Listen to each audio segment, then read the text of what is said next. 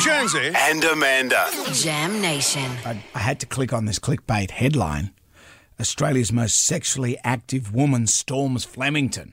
I went, okay, There's a maybe, lot to unpick maybe, there. maybe take a breather. Have you heard of Annie Knight? No, have you? Annie Knight. Any night or any night? Well, she could be Annie Knight. Annie Knight is 26 and she is Australia's most sexually active woman. Is self-proclaimed? Uh, I, don't- I don't Is this, know where is that this comes someone from. saying this about her? Uh, apparently, Annie has slept with 300 men and women in a single year. Sex makes me feel good. It's meant to make you feel good, says Annie. And she left her career in marketing to work full time on OnlyFans. She sells X rated videos and photos to fans, making an earning of $150,000 a month. Can I ask a question? Does she get paid to have sexual relations with people, or that's her side bar? That's her side pleasures for herself. I'm not sure about that. Okay. I think, I, I don't know. And what happened at Flemington? Well, that, that, that's why I had to click on the story. Oh, because that was the part that was interesting Yeah, too. well, Australia's most sexually active woman storms Flemington. And so apparently Annie had made it inside the prestigious bird cage. I'm not talking euphemistically here.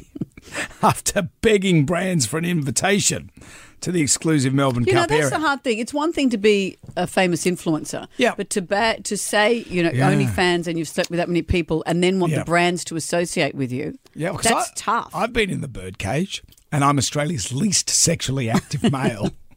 so, you know, it's no big deal. Hmm. The Gold Coast-based model spent uh, days begging industry guests and brands for an invite. Despite the setback, Annie didn't let this hiccup dampen her spirits. The busty blonde and her friends eventually made their way inside the birdcage to party alongside Australia's elite.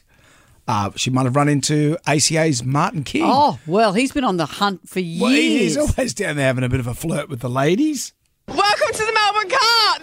They're my G strings. Around your ankles. Around my ankles, yes, my G strings around my ankles. Where are you from, girls? Mount Walker, Queensland. Oh, you'd be so cold today. Oh, yeah, tell me about it. But you know, after a couple of bottles of this bad boy, we are warm. It is a known fact that Melbourne is the sexiest city in Australia. Why is it? Why is it the sexiest city in Because Australia? we live in it. Because you live in it. Do you think I'm still the total package? You're a yes. You're a silver fox, like 10 out of 10.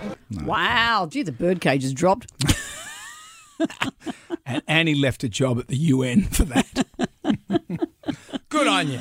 Good on you, Good on Annie. you.